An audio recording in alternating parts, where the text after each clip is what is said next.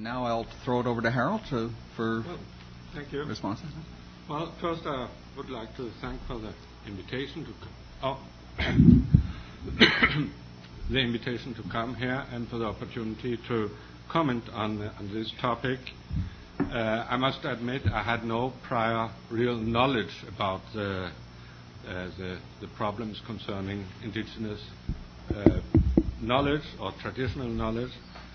Um, I come from Denmark, as was said, and um, Denmark is a rather homogeneous uh, country. I mean, we, have no great minorities and so on, uh, so this, is not a big issue in Denmark. In fact, of course, we have uh, Greenland as a part of Denmark, and we have the Greenlanders. But this discussion, which I know has uh, gone on in Denmark, but only in professional circles, I mean, within the National Museum and uh, the Greenlandic uh, authorities. And it resulted, in fact, in a couple of years ago that the greater bulk of all Greenlandic items in the National Museum of Copenhagen were transferred to Greenland, in fact, as a kind of return. But this was not a public issue. It was sort of, well, you, you could read it and, and laid down in the newspapers, it, but it was not a big issue in, in the public. So now, the first time I really met this problem was in WIPO. I was asked uh, in the late 90s to represent IFLA, uh, IFLA in um, WIPO on the database issue. And um, at that point, also the question of folklore, as it was called then, was raised, and the, the talking in the corridors and so was that the developing countries were uh, perhaps willing to give in on the database issue if the Western European countries were willing to give in on the folklore business. Uh, as you know, there came nothing out of it, either issue, uh, nothing happened, uh, and good the same. Um, when I think this was a very interesting um, presentation, and I read also the, the article beforehand. And I put myself the question, is this really a question of copyright? I mean, when I think of my intervention uh, the, at the previous session, this one fits for all, I think uh, the question is here, is this really a problem that copyright is uh, the, the right place to deal with this, this kind of, of problem? I think I will question that. We can the, the whole problem uh, can be divided into two. The one is sort of the moral problem, the, uh, the ethical problem, um, and the other is the economic uh, problem.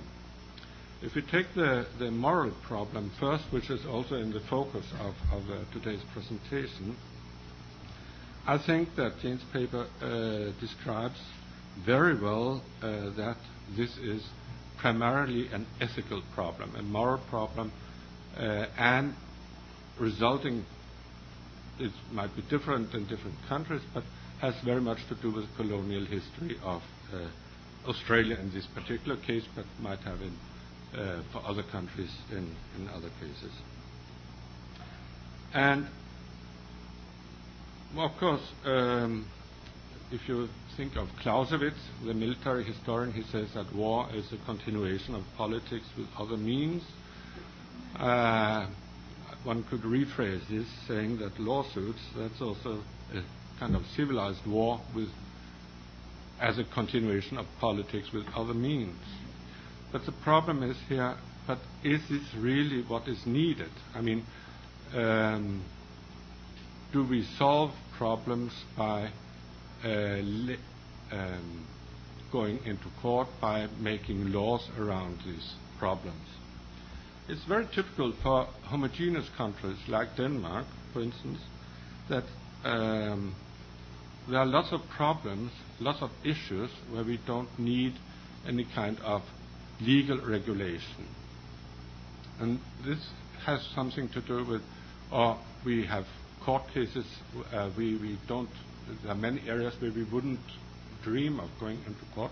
The reason is that in a country where you uh, have more or less the same ethical values, of course, you judge the cases more or less similarly, and there's no need to conflict.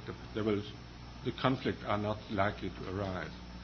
In a multicultural uh, country, like for instance U, uh, United States, you see much more cases going to court, conflict, because the law is sort of the basic, the common denominator, sort of the different values that different groups may have in the country, sort of are reflected in the law. And so you see ethical problems being put into uh, legal problems, or you seek legal to solutions to ethical problems. I mean, you have uh, this very, very famous case which we all uh, followed some months ago about uh, this uh, lady being uh, the question of whether she would be allowed to die or not. Uh, Siaska, as I think she was.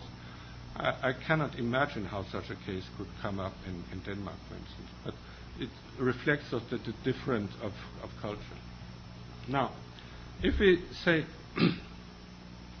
if we look at the problem here with traditional knowledge and indigenous people, sorry, I have difficulties with this word. Uh, um, of course, legal regulation in multicultural countries may be the last resort or may be necessary. But if it is necessary, the question is is it copyright legislation the right answer to this regulation? And I so assuredly doubt that. If I think again uh, of uh, the question, uh, European countries have uh, all had, during many, many centuries, regulation about blasphemous conduct. You know, about blasphemy. I mean, if you were blasphemous, uh, you could be put to death uh, some centuries ago. Now you get a fine. Uh, sort of, um, uh, the, the idea is that you have some means for people who pay who are disrespectful to other people's religious feelings, that you have some some means to stop them, or sort of to show you, you don't want this. It's very interesting that we had this spring, this winter, I would say, in Denmark, a discussion about whether our paragraph about blasphemy should be abolished or not. Uh, it was interesting because uh, because of the uh, society becoming more and more secular, I mean, um, really, who cares? That was sort of the issue. And the discussion showed up that, well, we are getting more and more multicultural. Multicultural. We get immigrants from uh, lots of countries. Uh, there are lots of Muslims in Denmark now, as it was not for 20 years ago. And the result of this public discussion was that it was better to keep this paragraph, not to protect Christians, but in order to be able to protect Muslims if somebody would show disrespectful attitudes to, to them. So, my point here is that what what is in need or might be in need is exactly what James tells us they are working with in in Australia is codes of conduct. It's uh, rules of conduct, and eventually um, try to, to uh, uh, uh, if if it's a legal matter, then it's sort of one has to sort of dig into the, the, the peculiarities, the nuances of the actual problems to see what are the problems and how should these uh, rules of conduct be in order to um, to treat this material in a proper and respectful way. The reason why I say this is that when you make um, well, if we want uh, if we want the, the, to solve problems, I mean the, the idea here is to conflict. Uh, um, uh, mediate in, in, in, a conflict situation. It's interesting that you can either go sort of into a gen- more general level of abstraction. That's very typical when you go into uh, legislation and when you go into copyright. If we, if you should use copyright in this sense, we will go to very high level degrees of, of abstraction of very general principles. But we do not solve problems there. It's interesting to see that when we try to solve problems, the best way to do it is, as also showed in Jane's paper, is to dig into the concrete peculiarities or the nuances of the actual issues. When we do that, then what happens is we find out that we end up with describing the matter in the same ethical language. You see? And when the moment we are able to describe what is happening in the same ethical language, then in fact we also more or less have the same attitudes to it. So, and that's sort of the point of mediating a conflict instead of solving it by going to court, which is sort of a warlike uh, uh, attitude. The mediation process is to try to describe the um, the conflict, uh, the issue, uh, in a more um, detailed way. and so detailed that, in fact, in the end, you you share the values and you get the same perception of it. And I think that's the way one should try to solve these moral problems. And if not, um, that is possible, at least if one would say that legal regulation should be possible, then I still say not copyright. That's for the moral issue, and I think Jane's paper very good demonstrates the value of this. This also shows that there's not one fit for all. I mean, the situation in Australia might be very difficult, very different from the situation in South Africa or in uh, South America or wherever you have these, problems. Now, when you come to the problem of economic rights, um, um, I mean, the use of traditional knowledge uh, has also these economic aspects, the aspect that um, these uh, the knowledge is exploited by, uh, for instance, pharmaceutical uh, industry. That's very typical. Uh, they um, try to get at this knowledge and then they utilize it and make inventions and work on it and patents somehow uh, the thing. And the problem is, or they, as in Jane's article, they use some design or whatever and uh, for, for commercial touristic reasons and make profits of this.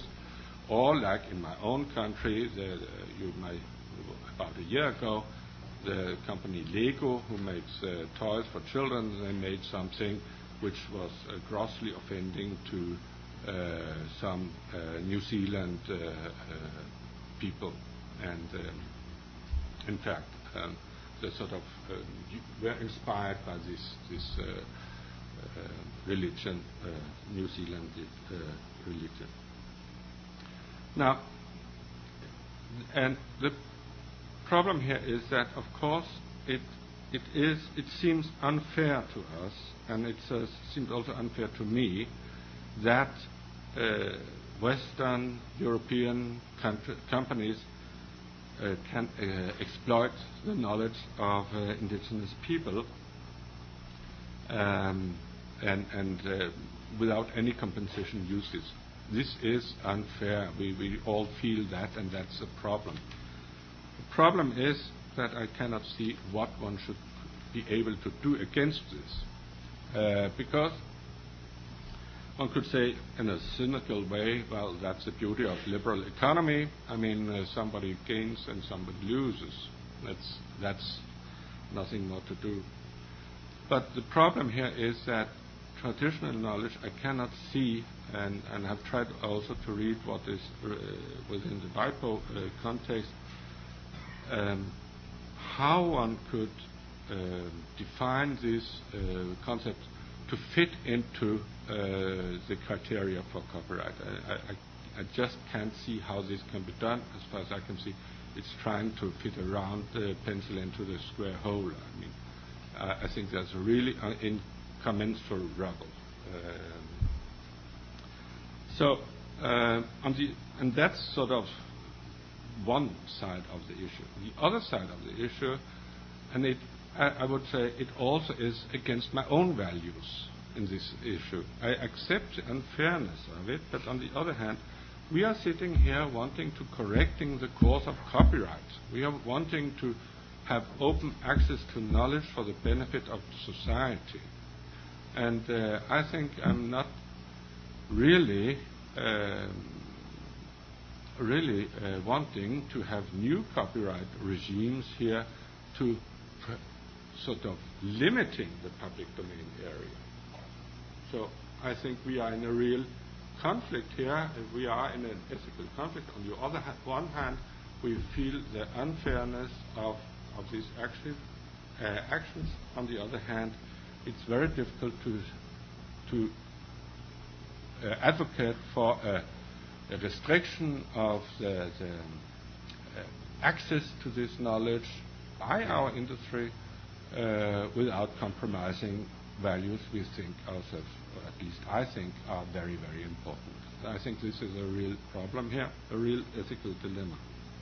Going to have to ask you to yes, I'm, Harold. Yeah, yeah I'm uh, finished in a moment. Um, I think that the remedy here might be uh, for the indigenous people to be informed and guided to use contract law. I mean, that's uh, uh in some of these cases I've read about. Um, sort of they were cheated, really, regularly cheated. The knowledge was sort of drawn out. That's the one possibility. Or I would say the other possibility, if again legal regulation is necessary, then I would uh, prefer sui generis legislation, but not copyright legislation. I think one should try to make legislation specific to this objective of protecting these people and not try to push this into a conceptual and legal framework where, as far as I can see, it does not belong. Well, Thank you, Harold. Um, John, I'll ask you to make your comments, and then Jane, I'll give you an opportunity to, re- to, comment further, should you wish. John? Well, thank you very much. Uh, I'm not an expert in the field of indigenous knowledge, and I'm not familiar with uh, the extensive scholarship that Jane cited in her paper but that never stopped me before from making comments, and I'm certainly not going to let it stop me now. Um, uh, I see this as the whole issue of indigenous knowledge or traditional knowledge really falling into two very different issues, and Jane discusses uh, ultimately the separation. On the one hand, you have issues relating to ownership. I mean, who owns this material? On the other hand, you have issues of access. Once it has been gathered or, or, or reported by someone, what is the, the, the ability of the indigenous people to access that material? I see these as two very different issues, and I have very different views on, on, on these two. So let me start on the ownership side, and then I'll go to the access side. Uh, with respect to the ownership side, Dr. Anderson correctly identifies a fundamental definitional problem. You know, what is indigenous knowledge? Uh, who are indigenous people? What is, again, traditional knowledge? Sometimes it's seen indigenous as a subset of traditional. It's also uh, a highly political issue, as, as, uh, as she correctly indicates. And so to depoliticize this issue uh, and to avoid problems of political correctness or incorrectness, I, I will refer to it uh, or discuss it in the context of the traditional knowledge of my own ethnic group, uh, the Jewish people. And, and part of it is going to be a little tongue in cheek, but I think uh, not entirely, because I think it demonstrates uh, uh, the, the, the, problem with giving uh, control or, or, ownership rights to traditional knowledge.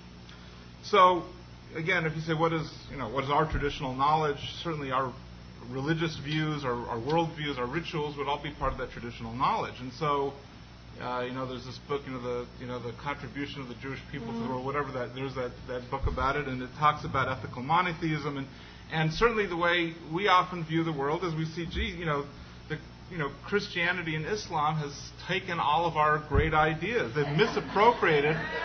They've misappropriated our knowledge without any permission. I mean, whether you, you, uh, uh, you know, from the Pope wearing a yarmulke and the matzahs and kiddush wine at, at communion, or, or the Muslims davening several times a day towards their holy city and, and treating pigs as treif. I mean, these are all our traditional knowledge that have been taken without our permission. And then you say, well, what should the what should the term of protection be? Is it the life of Moses plus 70 years, the life of Maimonides plus 70 years, or, or is it perpetual? And if it were perpetual, again, think of the royalties. So you can see. now, now to make it to make it a little more a little more concrete, a little more serious. Um, I knew I was going to be the last speaker of the day, so I wanted to keep it a little lighter. But, but again, if you, if you want to say, okay, well, modern Judaism, we're not going to treat that as traditional knowledge. What about Hasidic Judaism? I mean, we're talking, you know, people who live 10 miles from here over in Borough Park and, and uh, in Williamsburg. Uh, they dress in clothes. They try to. They're, they're, the way they dress is the way uh, uh Polish aristocrats dressed in the 17th century. Uh, they have each sect has its own very clearly defined uh, songs, dances, folklore, and other rituals. Now, these songs, which, which again they'd be starting to sing uh, in a couple hours when the Sabbath starts, uh, these songs have been popularized.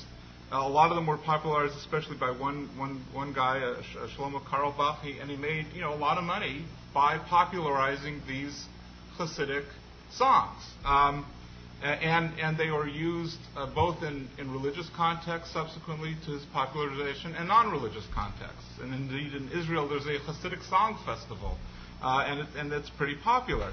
Um, now, you know, the, Hasidim aren't particularly happy about this, and certainly the notion of their, uh, their songs that they see as, as being very holy, being used by people who are not part of their sect. They, they object to, they find it offensive. But um, you know, I think that that is part of you know cultural evolution, and I it doesn't. And also, I don't see again, as you're saying, you know, what what legal mechanism could you possibly use? Uh, these these songs uh, were conduct, you know were con- conceivably composed hundreds of years ago, and they probably all derived from uh, Hungarian folk tunes or you know wherever wherever this this uh, the particular sect uh, started to begin with. So, so how would you figure out who owns what and, and so forth? Uh, but with respect to the folklore, it's the same stuff, uh, the same the same problem. My father uh, happens to be a professor of Jewish studies, and about 20 years ago he translated a set of, uh, of some of the more famous folk tales, the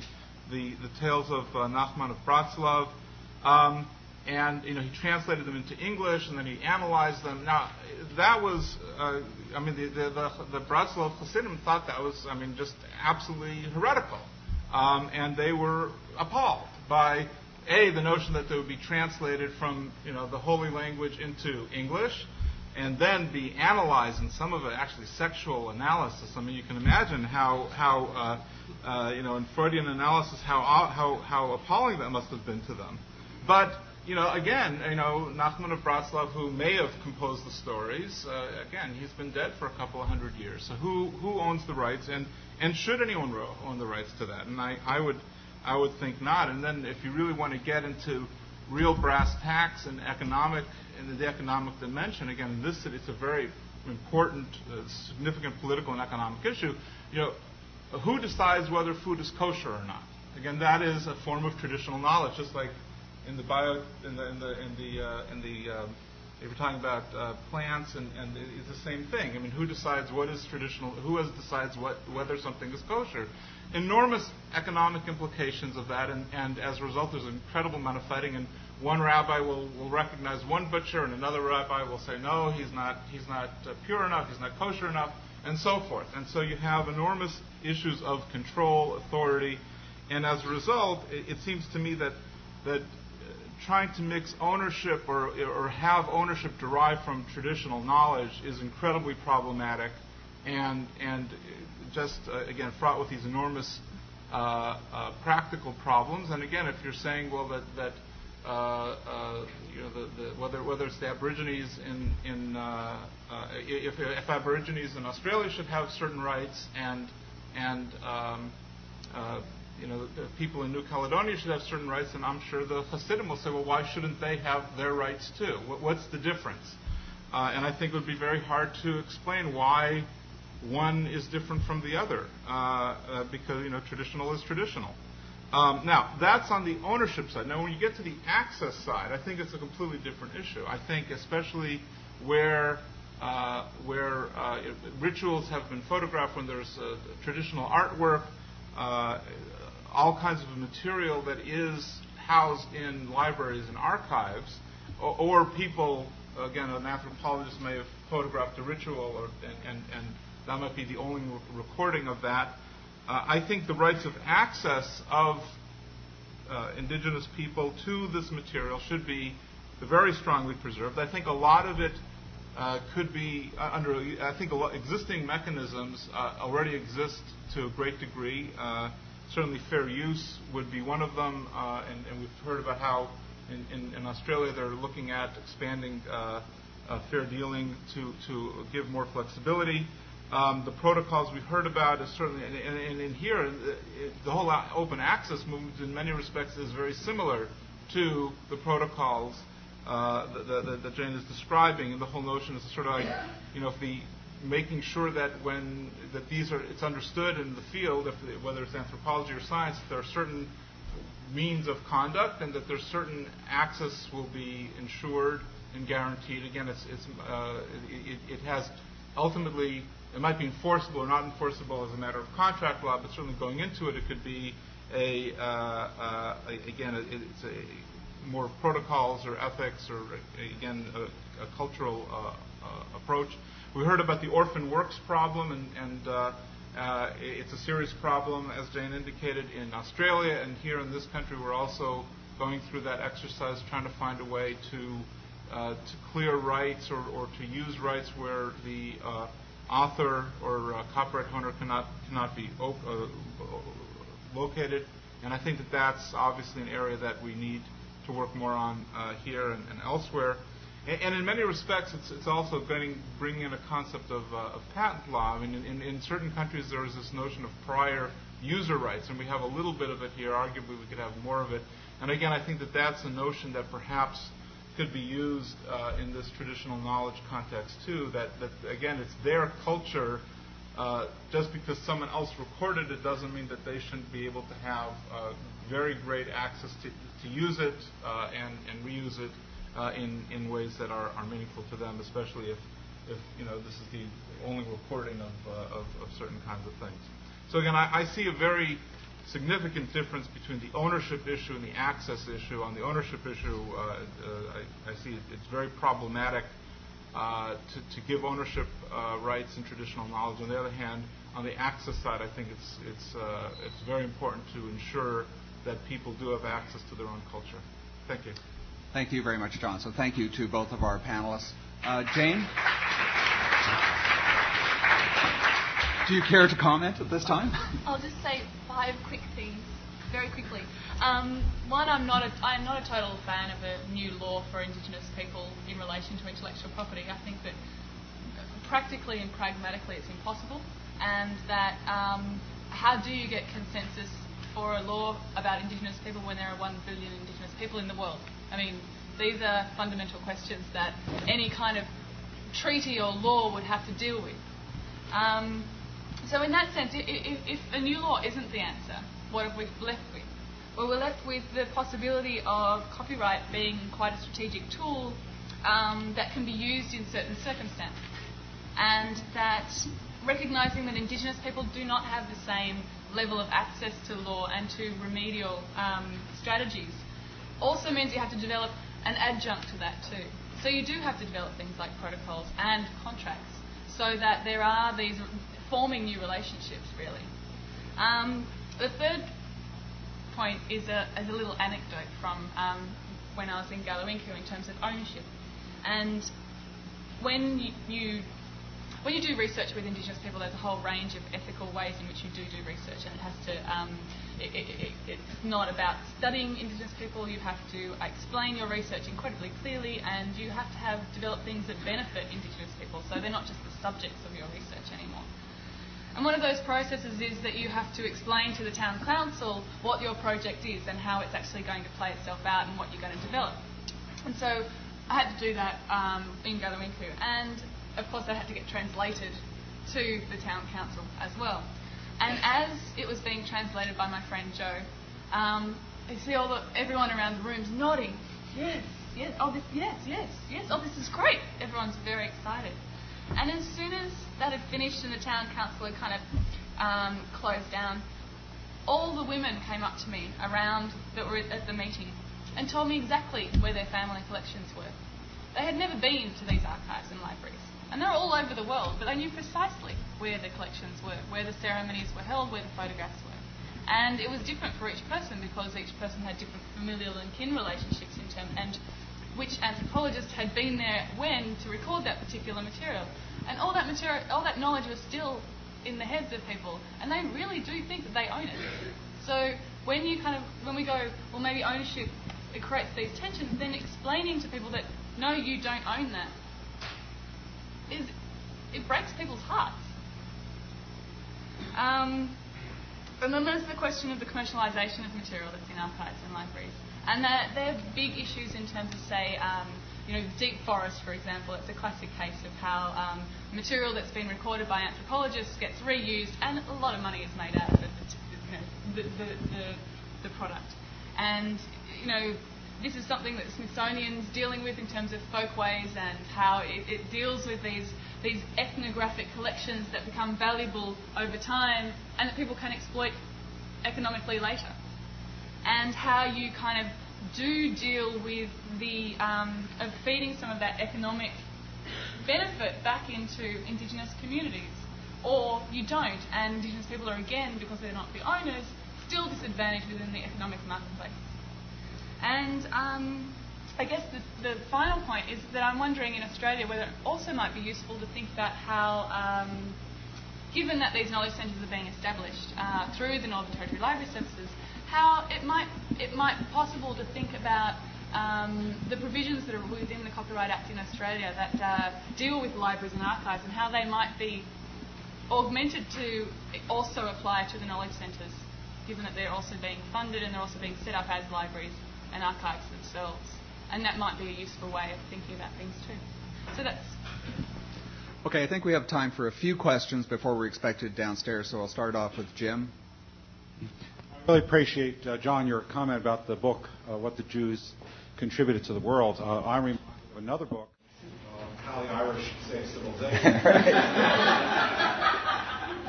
but, you know, we each have our lives.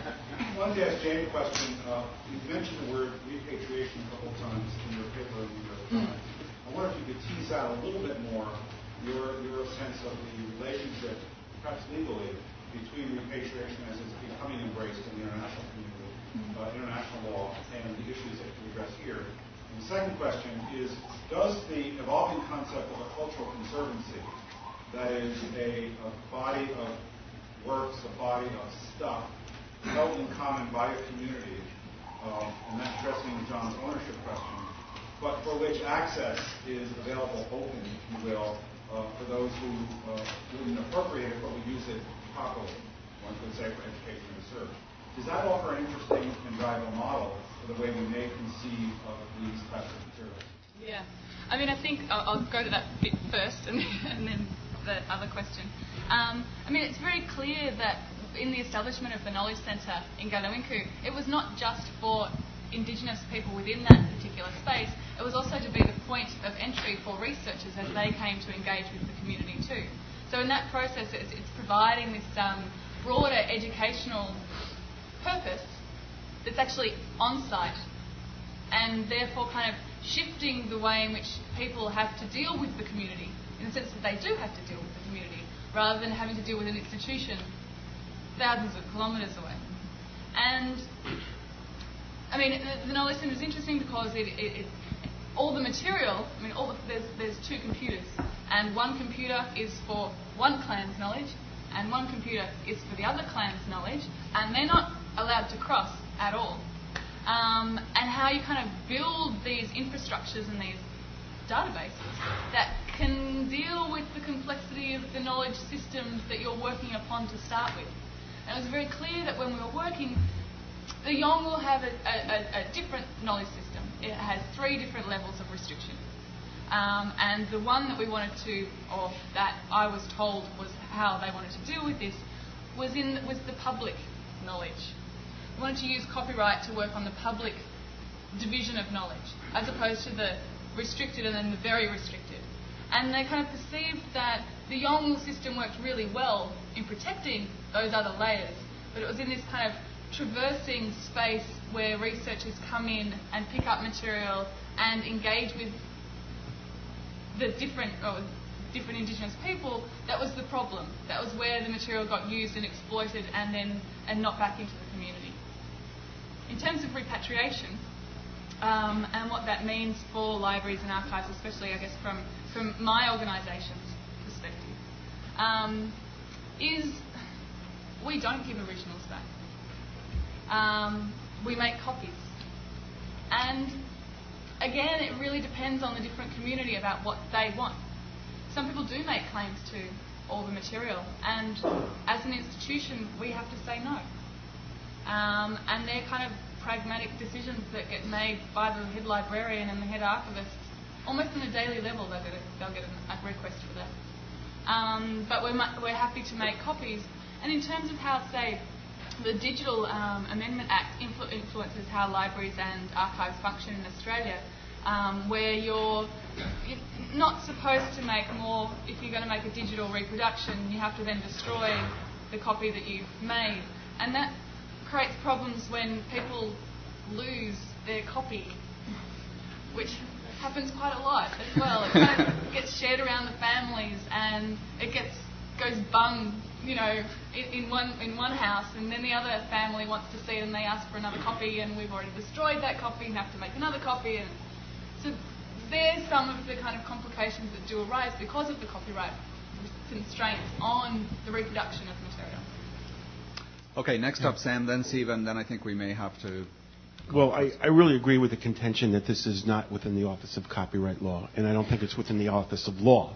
Uh, I'm not sure what it's within the office of to deal with, but the whole notion of copyright law as an instance of a statutory, statutorily created set of private property relations is an extremely Western concept that's based on extremely Western philosophical justifications, be they rights based or utilitarian based. And then to superimpose these very, very Western notions of uh, private property ownership on indigenous knowledge just seems to be the worst example of uh, cultural imperialism, if, if, not, if not worse. Um, so, but then you'll look at the TRIPS agreement, and if, if your country were to make restrictions on the rights of the uh, photographer, you don't want to tangle with the photographers, I can tell you that, um, then you, you got a TRIPS problem because perhaps you're, uh, you're creating limitations or restrictions that don't meet the three part test. So, how do you undo all of this damage that's been institutionalized internationally through through, through trips. So maybe the idea here would be to recharacterize this as uh, material that is not copyrightable material rather than in terms of a restriction or uh, uh, I, I, don't know, but I think perhaps TRIPS needs to be countered with another equally powerful um, treaty or convention, which is hard to imagine if it's not within the World Trade uh, uh, apparatus. So I'm left then with the final final question. Um, perhaps there's a perhaps there's a place here to think about non-economic, non-transferable uh, moral rights as as uh, th- that could be set up within the communities that would not be considered property as such, but would be uh, and you know there's very little little understanding of this in the United States because we don't have a moral rights regime here. So that's a lot for you to comment on. Oh, okay. Um, I'll quickly say that the, the problem is that the material is copyright the material that we're talking about already has copyright rights associated with it. Um, and that, that they're not indigenous is almost beside the point because they already do have copyright rights associated. So it's not that it's as if we can take it out of the copyright regime, it's already there. Um, the, that indigenous people are also individuals and also want to make money, um, that they don't necessarily always align with the community, that um, people uh, do assert individual rights over material, over art. Um, needs to be recognised as well. Um, there's a, there is a tendency to kind of collectivise Indigenous interests, and that really puts a, a, range of Indigenous people out of the loop, off the scale. Urban Aboriginal artists, for example, they're kind of not within these discussions because they're not traditional enough, because they're not in a community, etc. In terms of communal moral rights or moral rights, Australia, by chance, has just um, produced a bill called the Communal Moral Rights Bill. And whilst that sounds like a fabulous thing, of course, translating that into a community is really tricky. Um, it's, again, presuming that community is a stable object around which you could make legislation, which by no imagination is it. And the ways in which the communal moral rights legislation is playing out in Australia is that no one's going to argue against it. Because it sounds so good. Sounds like it's actually going to work for Indigenous communities. Besides the fact that it has five requirements that have to be met by Indigenous people and that the onus is on Indigenous people to meet those requirements, again, uh, uh, disadvantages Indigenous people. But the reality is that the Indigenous Communal Moral Rights Bill will seriously disadvantage cultural institutions in terms of how they make acquisitions of material as well. And for an organisation like AIATSIS, which does work for Indigenous people, it will slow down the way in which people can get copyright material at, to use in books, um, because you constantly have to negotiate with a different community. Um, and it will just. I really don't like the communal moral rights bill. okay. Uh, Jane, I'm thrilled that um, you have uh, avoided simple answers and simple solutions to any of this, um, because there are none. Uh, I, I'm struck that when I delve into the literature about traditional knowledge, or I don't know, I'm actually more comfortable with groups' rights regimes because that seems to be how it all. I don't even know who's traditional or who's indigenous. I don't, you know, who knows. Uh, but nonetheless, um, most of the interesting stories, most of the good literature, and most of the people speaking about this either live in or do work in fairly liberal nation states New Zealand, Australia, Canada. Um, we're just starting to deal with it in the U.S., especially with repatriation cases. Uh, but I worry about illiberal places. I, I, I look at the experience of um, uh, cultural identity of uh, the uh, Nubians in, in, in Egypt uh, who have had a huge struggle being Nubian, especially in the uh, in the uh, Nasser era when everybody was supposed to be Arab. Uh, I worry about the, the cultural rights of Palestinians. I worry about the cultural rights uh, in everywhere Palestinians live because they're not getting a good deal anywhere. Uh, I worry about the cultural rights of uh, um, uh, you know variety of minorities in Turkey. about Tibetans in Tibet, which is about to become Han majority. It's not even going to be Tibetan majority for very long. I worry about Muslims in India. Uh, I worry about the people of Aceh and Irian Jaya. What, how does this formula change when the state is basically hostile to the group? I mean, this is this is a broader question about who's who's being represented within these international forums to start with. I mean, the creation of the IGC that talks about traditional knowledge the representative is the state, and the state's talking about what they want to do about their Indigenous peoples, when at the same time they're going, no, well, actually, we want to change the land rights for you, we don't want to recognise you in these ways. And it's a huge issue that not only UNESCO is dealing with, WIPO is dealing with, um, the CBD is dealing with. How do you get cultural rights onto the agenda when those parties aren't negotiating parties? And it creates huge issues. For example, what the effect has been in, say, places like Ghana and Indonesia is that folklore is owned by the state. So traditional musicians have to pay the state royalties to use their material, which is kind of not what you'd really want. That's not an ideal situation for anybody. Um, and how and how places, you know, organisations like WIPO deal with that these are huge questions about state and representations and the, and the power of the nation state to negotiate on these people's behalves. Jane, thank you so much. I think it's really.